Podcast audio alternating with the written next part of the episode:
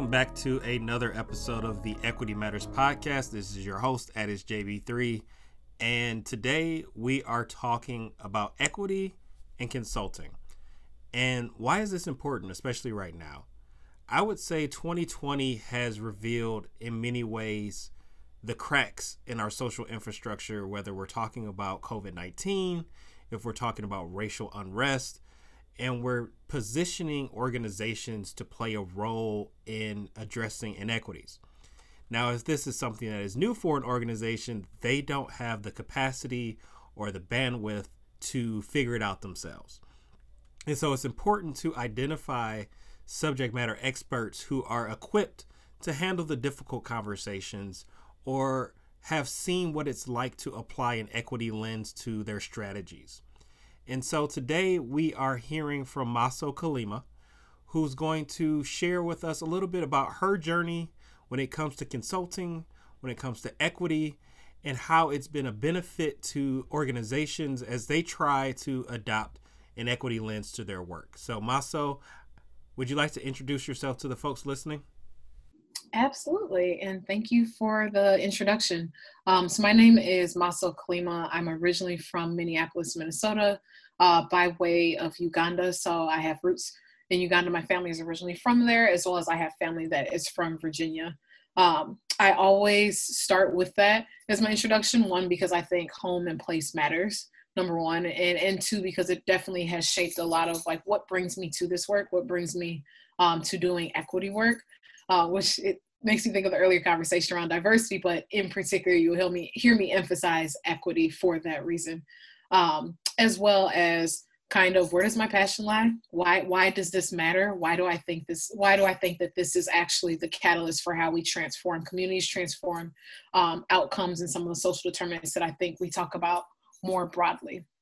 Uh, so currently, I am the CEO and founder of Aya Consulting Firm, and we are, uh, well, we're more broadly a consulting firm which looks at how do we actualize equity in a way that I think oftentimes we, we talk about DEI um, as this this theory, right? This theory of yep, it would be great if one day we could get to this aspirationally, if we could get to um, being more diverse, being more equitable, being more inclusive. And the work that I do is actually working with organizations to say, how do we actualize that and move from a place of equity being a theory to something being actionable in policy and practice. Um, and I, I, also have a, a, background in education and in STEM fields and environmental science.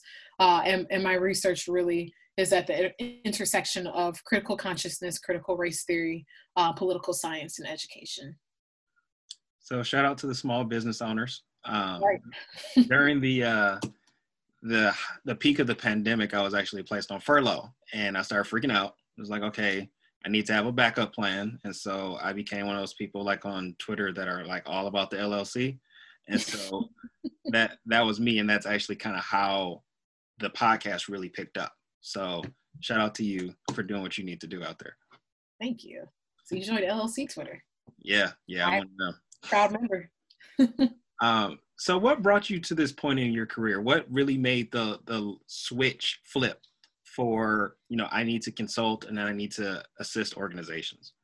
Yeah, absolutely. I think um, it, it, starts with what what home was for me. So I grew up in Minneapolis, Minnesota, um, where I think fast forwarding to 2020 and George Floyd, a, a, lot of people, there was a little bit of a question mark around why Minnesota had the reaction that it did and why it was kind of um, a catalyst for kind of the, the way that we are seeing the civil discourse, um, the way that we are seeing people actually uplift and use their voice in this season. Um, and I, I, was born and raised in, in, Minneapolis, Minnesota, specifically Blaine, Minnesota, which is a small, predominantly white suburb um, of Minneapolis. And I say that to say that I, I experienced the inequity. I experienced what it looked like for there to be different outcomes um, based off of not even just where you live, but based off the color of your skin, based off of your background, based off of socioeconomic level, based off of gender, all of these different social identities that, um, as a Black woman, I, I, think come together in this perfect storm to really um, be a social determinant of what you have access to, what opportunities you have access to, and what you also don't. And for me, I was able to see like how is that actually living out, not only in the experience that I had as, as a little girl within my own education, within my own experience, but also the experience that I was seeing my peers and people that look like me have, that I was seeing family members have, that I was seeing um, cousins have that were similar backgrounds, but maybe in a, in a different community um, that didn't have the same access, maybe had a, a different access point as far as parents and what their influence was or what their what ability they had to actually give you that was excess to what you should have got within the education system. Uh, so I, I saw education as being one of the major catalysts for not only equity um, but overarching consciousness and liberation. So for me i see education as being the catalyst towards liberation. It's not the only way, right? When we look at systems, they all work together, but it is one that I have found I think is the most consistent. Oftentimes, when we talk about inequity, it lives in our uh, unconscious biases as well as our implicit biases. And without the education to really get conscious to what those are, and to be clear, some people have consciousness and still choose the latter, right? Because it, it benefits um, when we're in a westernized society and a society that centers dominant culture and centers whiteness. And it is saying that for many of us, we're not actually present to how we are active participants in upholding the same culture that we actually speak against and upholding the same systems that we speak against. Um, so my my background uh, was actually with Teach for America. So I came to North Carolina through a program called Teach for America. We're educational equity organization and uh, when I was with them, I actually taught STEM, taught science in rural North Carolina. And one of the things that I saw is some of the same social determinants that I saw in Minneapolis, which is more of an urban setting than rural North Carolina, um, was it, it might have been clothed differently, but it was intrinsically the same. It was intrinsically the same, um, except the the social determinants that we're finding is like race was still um, the thing. That was still the, the constant within all of that. And I say that to say that there are certain spaces that I've seen, and some of my work um, I've been fortunate enough has taken me abroad. So I've been able to look at systems in Bangladesh, been able to look at systems um, in Kenya, in South Africa. And the thing that we're finding when we talk about equity is that the it, it can change as far as what it looks like. It can change within the way that uh, inequity is veiled within your systems and structures, but it is the ever present thing.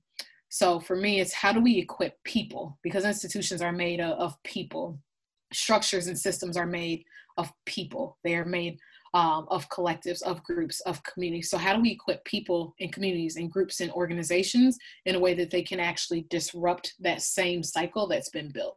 But I think when we when we talk about um, inequity, we talk about it as a fixed thing that we aren't active participants in. And this is actually saying, nope, we are active participants within that.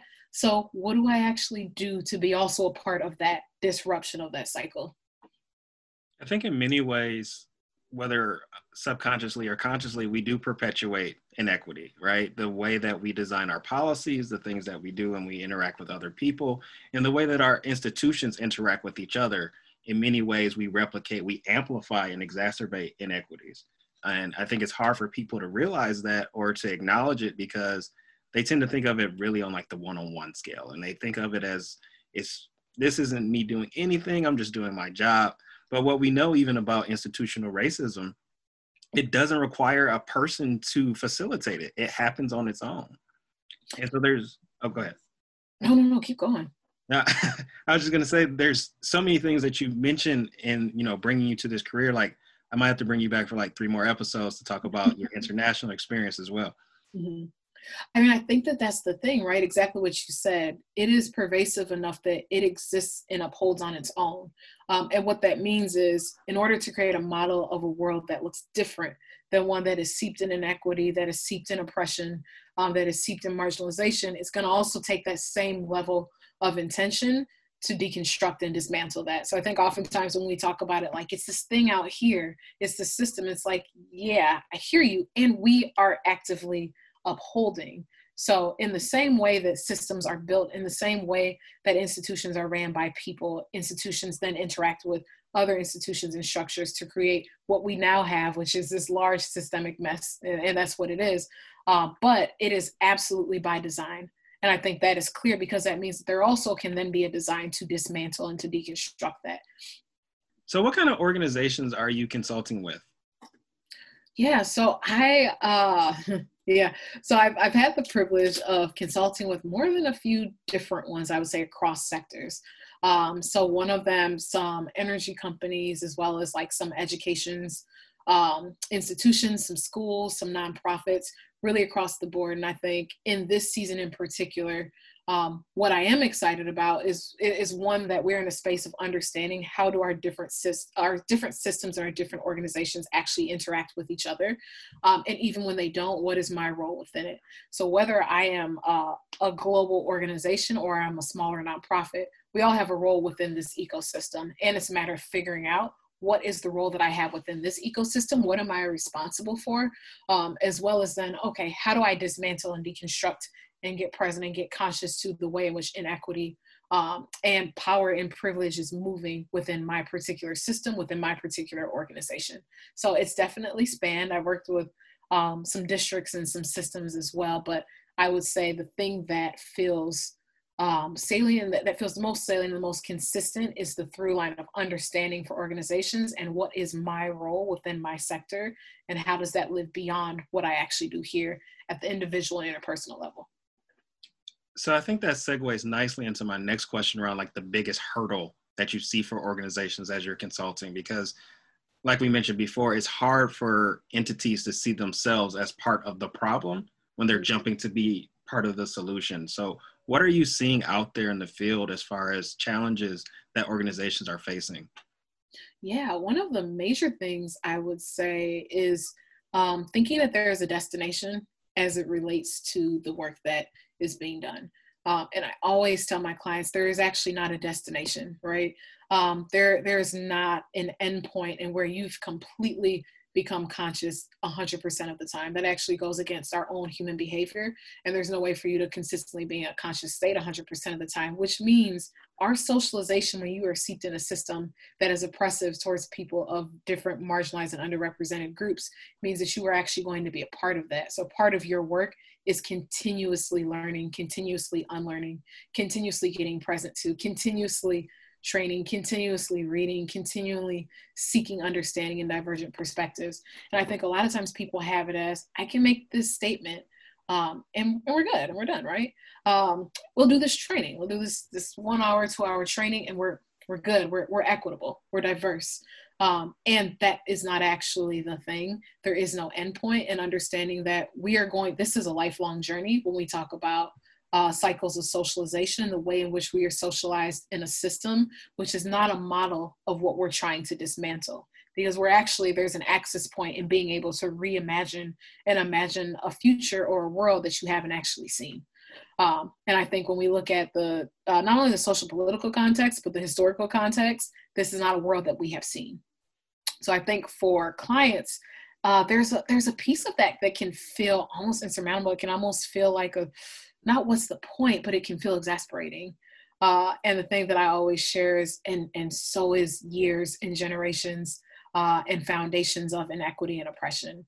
Um, so is the violence that is felt by people, so are the lives that are lost. All of that is exasperating. All of that is violence. All of that um, is heavy. And so is the work. And so is the commitment that you then are called to do, and that people have a responsibility towards doing that work. So no, I'm a firm believer. You don't. There's no congratulatory end uh, when we do DEI work and equity work, but there is a, a, lifelong commitment and a journey that you all can make the commitment to be on together, um, and the commitment and responsibility that you are on together as far as where you fit in what your role in that ecosystem of social change is. So what you're saying is once we post the DEI statement and we update our stock photos to be more diverse, we're not done. That's what I'm hearing you know, I'm no, I'm saying you haven't started. yeah, I'm saying you have not started. I'm saying that is that is performative by nature.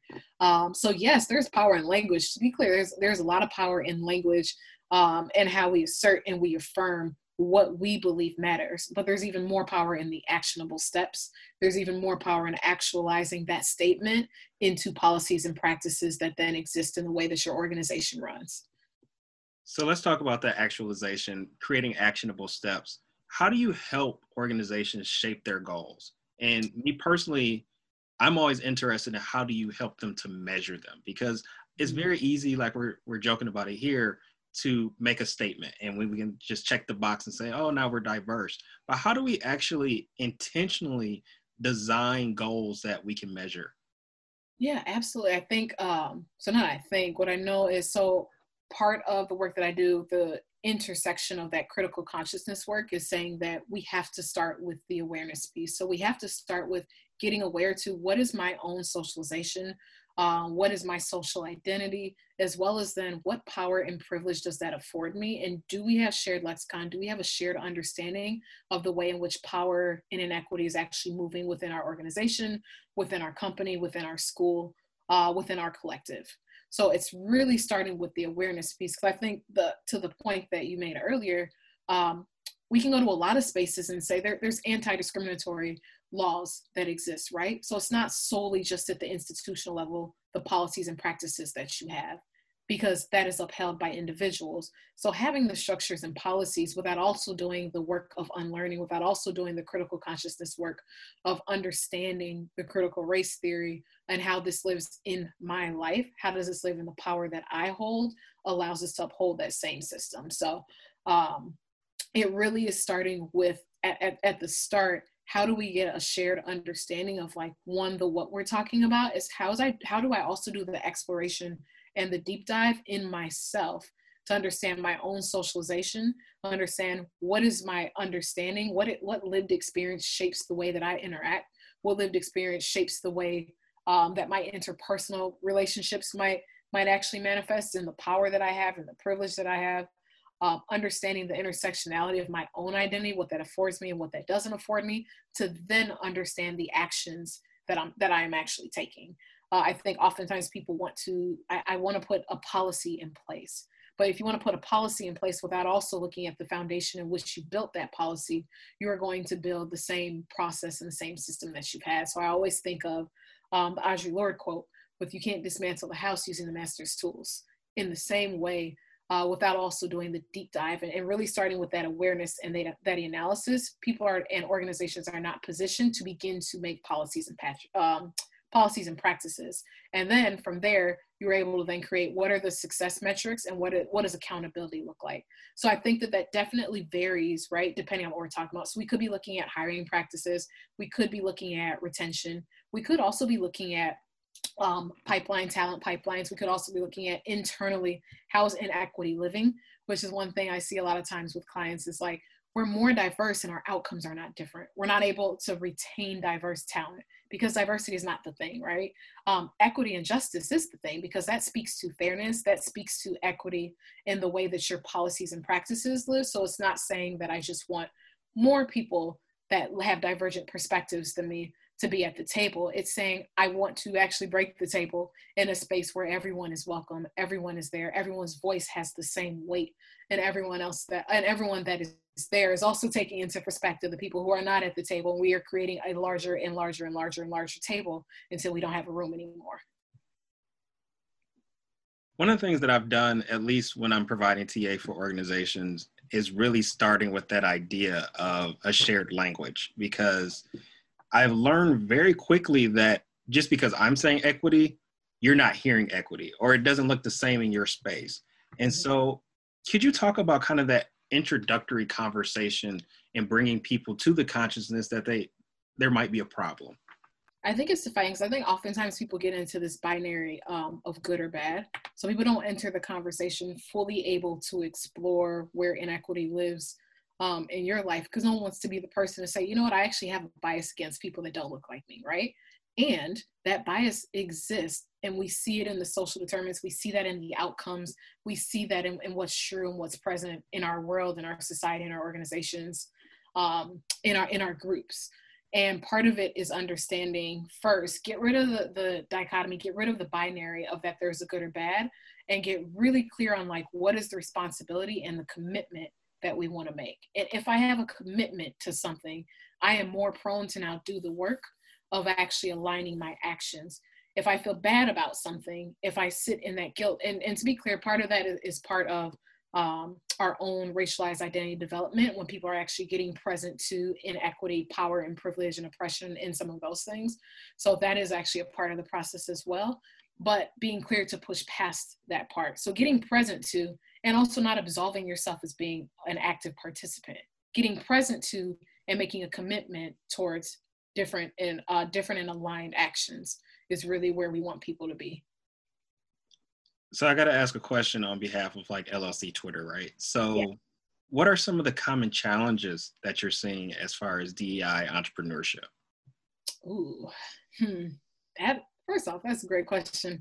Um, I think that we're we're in a season, right? And and you've named it too, but I think we're definitely in a season in which um, there are quick fixes, and there can be quick fixes um, if that's what people want to take on. And I think for those of us who do equity work uh, and do it with fidelity, we understand that the statement, the policy, the the quick training, the coming in to speak for for two minutes, um, isn't actually going to be an active part of dismantling the system and creating a more equitable future. So I think one of the challenges is being really clear and being discerning on your why, being really clear, being really discerning um, on the path forward, being really clear, being really discerning on what your engagement looks like in this season of oversaturation and in this season where um, if I if I speak quite candidly, the organizationally their people's bottom line is impacted by their ability to perform as being equitable their ability to make a statement their ability to show a platform that will actually have the appearance of it. And i think for llc twitter and people who do this work and, and do this equity work we understand that we're not actually in a season of, of being worried about the optics as much as we are now trying to dismantle and interrogate uh, at the foundational level how inequity is moving. So one thing I think that's super important is oftentimes people see people can see the violence in in law enforcement when we talk about George Floyd. People can see the violence uh, when we talk about lynching. People can see the violence when we talk about overt uh, examples of what uh, how our dominant culture moves, as well as um, what it looks like for inequity to not only live but to, to thrive and then be situated as the norm or the standard. But i think we also have to be able to realize um, and recognize our own violence in upholding those same systems which lead to those overt violent acts. So within a boardroom when i'm sitting in a boardroom that doesn't look like me when i'm working with a client um, an organization that is impacting marginalized and underrepresented communities and nobody who sits at the table looks like the community or the people that they are impacting. Understand that their violence is not relegated um, to just being overt acts. That means that there is a responsibility to help people to understand what does our that our individual violence look like in the way that we uphold systems which then lead to lives lost. Um, so I, I would say one of the challenges is being super clear in this season I think, uh, yeah, in this season of like, what is your why? What is your path forward? What are you unwavering about? You know, it's it's interesting. My mom knows that I do, like, I'm passionate about equity. Like, she, it's obvious.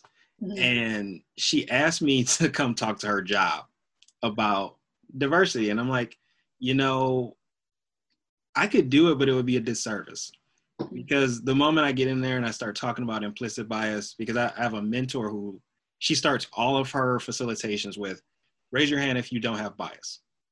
Mm-hmm. And people fall for it and like they raise their hand and it's like, uh, I got you. But being able to really call out like there's some practices here and some policies here. You look at your organizational chart and you start moving up and you see less and less diversity. Like not being able to have that conversation in a safe space would be a disservice. Mm-hmm. And so she tells me about what her historical diversity training has been. And it's gonna it's gonna sound foolish, but they made them watch Remember the Titans. There were, and that was it. There was no facilitated dialogue afterwards. It was really just let's watch this movie. You see Coach Boone do his thing, and we're diverse. So mm-hmm. I think when you talk about the fidelity of DEI work and DEI efforts and really being committed to it and being able to say, no, I can't do this because you're not really committed to the work, it's going to take a, a huge shift for, for all of us to do that. Mm-hmm. Yeah, and I think to the point that you made, it's also recognizing okay we and this is where i say like leveraging coalition and community um, and collective to say I recognize that there is a need here for you all to be further along. And I might not be the person to do it. And this is something that I definitely I make sure I'm in the practice of, but I know this great facilitator. I know this great organization um, that is black owned, that is BIPOC led, that is woman owned from that that are coming from traditionally backgrounds that I don't think that we actually fully leverage, especially when we talk about entrepreneurship um, and disparities within entrepreneurship. But then I'm going to make sure that I explicitly leverage someone who was positioned, who was actually proximate to the experience, who can actually do this work to help you all as well. Because what I recognize is like, I, I can say no. And I might say no because you all don't actually align with the vision that I have and how to do this with fidelity. But what I can also recommend to you, because I think you all still have responsibility, and remember, the Titans just simply put is not enough. Um, it's just not. Uh, is say like, but here are three other ways that you can do that. And I'd be remiss to not acknowledge that I think oftentimes that this that that emotional labor, that actual physical and intellectual labor falls on the black on the backs of black and brown people disproportionately. So also being mindful of that uh, and being mindful of the ways that that can be exploitive in nature with like, oh yeah, uh, you're a person of color, come come do this training. No, that's not how it works. But it is saying that like we can actually allocate time and resources and energy in the same way that you would anything else that you care about or that you want to be um, integrated into your organization enterprise wide. But here is how you can actually allocate your resources towards achieving this, towards actualizing it. So just wanted to name that piece of like, I might not do it, but here's five people who can. And don't ask them to do it without the proper compensation and don't exploit their they'll exploit their talent because that also is a thing in this world too. Facts. Facts. Mm-hmm. Um and so as we're we're getting ready to wrap up, I bring up self-care all the time. Though I don't practice it well myself, I'm always interested in how do you keep going, especially when there mm-hmm. a disconnect or a misalignment, if you will, between organizations who claim to be diverse, claim to be inclusive, and they really aren't. You know, it, it can, you mentioned being the feeling of being exasperated and frustrated before, but how do you keep going? Because I know at the end of the day, you know, we, we want to get paid, but we also want to make sure that we see the systems changes that are necessary to reduce harm, to eliminate inequity. So how do you, how do you keep going? Yeah, absolutely. I think because uh, I think the thing is, you, in my opinion, I don't believe that you can be in this work um, with any other motivation other than the hard work of, really believing that and not and having a commitment towards being a part of not even the solution because I think uh, solution speaks to finality, right? Um, and completion. But I think being a part of the commitment and the ecosystem of social change and actualizing a world that looks very different than one that we've ever seen, one that's existed, um, disrupting systems which are, are, are violent to my very being.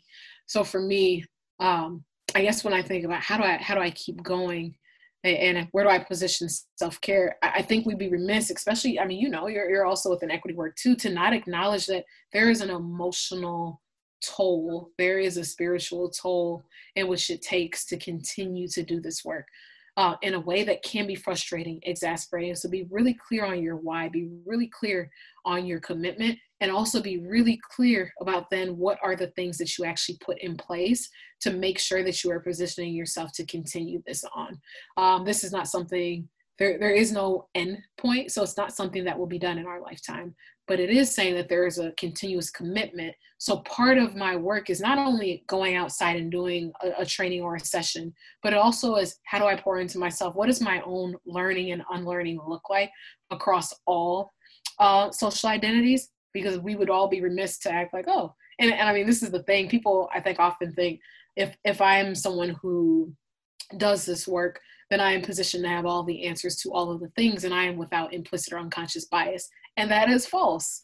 Um, it makes me think of what you share with your friend. We all are still seeped in in a system and, and socialized in a system in which we do. So our commitment is to not only continuing to learn and unlearn, but also figuring out and what what does um, intentional, I would say, intentional rejuvenation, in, intentional rejuvenation, restoration, and rest look like one thing that I've gotten really, really clear on is that that is a part of the work, and that actually is the antithesis to the way in which um, I think one being being black, but two being a black woman is the antithesis to the way that we have positioned black women in our society.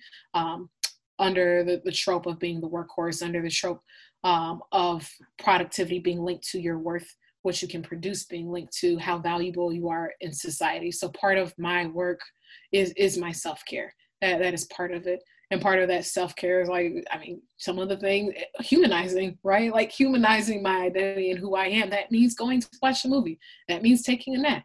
That means like investing time in, in my partnership centering love centering joy um, in ways that i think we talk about as supplemental to the work. And to be clear i'm like nope rest is actually a part of the work. One uh, page that i love the nap ministry. I'm not sure if anybody follows them but a, a plug to them. I think they do a, a great job um, of drawing the connection between the the space of um, I would say equity work and rest and restoration.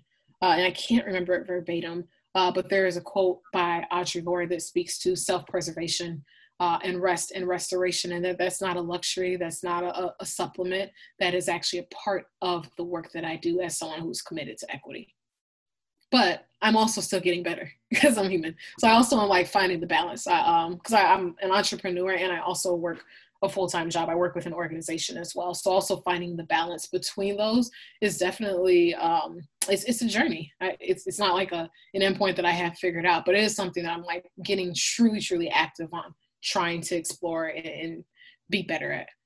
Now I feel that because when I first launched the podcast, it's like, okay, the podcast is cool. Then I added the social media piece, and I'm like, I don't want to run social media all day because this is trash. and then you know you've got the the full time job. I'm also in school, married, got kids. Mm-hmm. So when you talk about taking a nap, I don't do it as much as I'd like to, but I'm I'm trying to be initiated to the nap ministry. Yeah, like if if not a nap, at least six to seven hours of sleep. I'm like I I will choose, but um, exactly what you said. Like it, it it's a lot. Uh, and I, oh, the, the, social media thing definitely resonates with me as an entrepreneur, uh, as a member of LLC. Where I'm like, no, I want to go. I want to do the work. I don't want to do that piece. And I think the thing that you find, uh, especially as entrepreneurs, is they all work in tandem with each other, and there's an access point in being able to make sure that people are aware of the work that you do and making sure that um, you're actually accessible to a more broader audience. Definitely, definitely. So how do people keep up with you, keep up with the work that you're doing? Um, reach out for thought partnership, reach out for services, obviously. Where are you and how can they find you? Um, so one, they can go to the website, and I know that this this will be linked, but www.ayaconsultingfirm.com. Um, they also can find me on social media on Facebook, Aya Consulting Firm, um, as well as on Instagram, Aya Consulting Firm and I'm sure that that will be tagged somewhere because I, I, don't think I, I, placed the underscore correctly, uh, as well as uh, emailing me directly. Like I love one to be in coalition and, conversation and dialogue, um, and continuing to be, be in community with other people who are thinking about the same thing, who are doing this work um, as well. And I, I think about um, so Aya is an Adinkra symbol from West Africa, which means uh, resourcefulness. It's it's a plant. It's um, the fern, which is a plant that's able to grow in hard um, environments, that's able to thrive in difficult spaces. And I think with the work that we do, that that is what we're doing. And we are still stronger together. We still are more powerful together. We still are, are better equipped when we're better and in coalition. So definitely want people to reach out, know that you are not the, the fern or you are not the person um, in isolation and know that you have another person who's working alongside you and beside you within this work. Maaso, it's been great. I mean, we could probably talk for a lot longer, but I want to make sure people have opportunity to digest what you're saying. They can reach out to you. Is there anything else that you want to drive home for our listeners? Um, no, I think just uh, especially, especially in this season. This season is hard. Um, be clear and, and, and center joy, center love, center your own health and well-being, center your mental health in this season um, and just know that you are in coalition with other people. Although we might be physically isolated, you are not uh, spiritually, emotionally isolated from other people doing the work beside you. And just thank you for for the space and for creating a platform. I think to elevate the work and to elevate the ways in which people are serving um, and being a part of this movement. I'd like to give a shout out and thanks again to Maaso for joining us on the podcast. In many ways, I feel consultants get a bad rep as there's often times where these larger entities find themselves in the consulting space and aren't passionate about the work and not passionate about the outcomes, where they come do a job and leave. And based on the conversation that we had today, it really stands out that you have to be committed to this work. It's not a one time instance, there is no endpoint. It's really a matter of this ongoing learning, this commitment to continuous improvement. And so I'm glad to hear that there are folks out there who are working in this way. I'd also like to give a quick note that next week's episode is going to be similar. We're, we're still having these conversations between equity and entrepreneurship. I think of it in my head as the Entrepreneurs in Equity series, but there's two episodes, so I, I didn't want to give it the whole series moniker. I'd also like to invite you to follow us on the Equity Matters Podcast page on Instagram. That's at Equity Matters Podcast.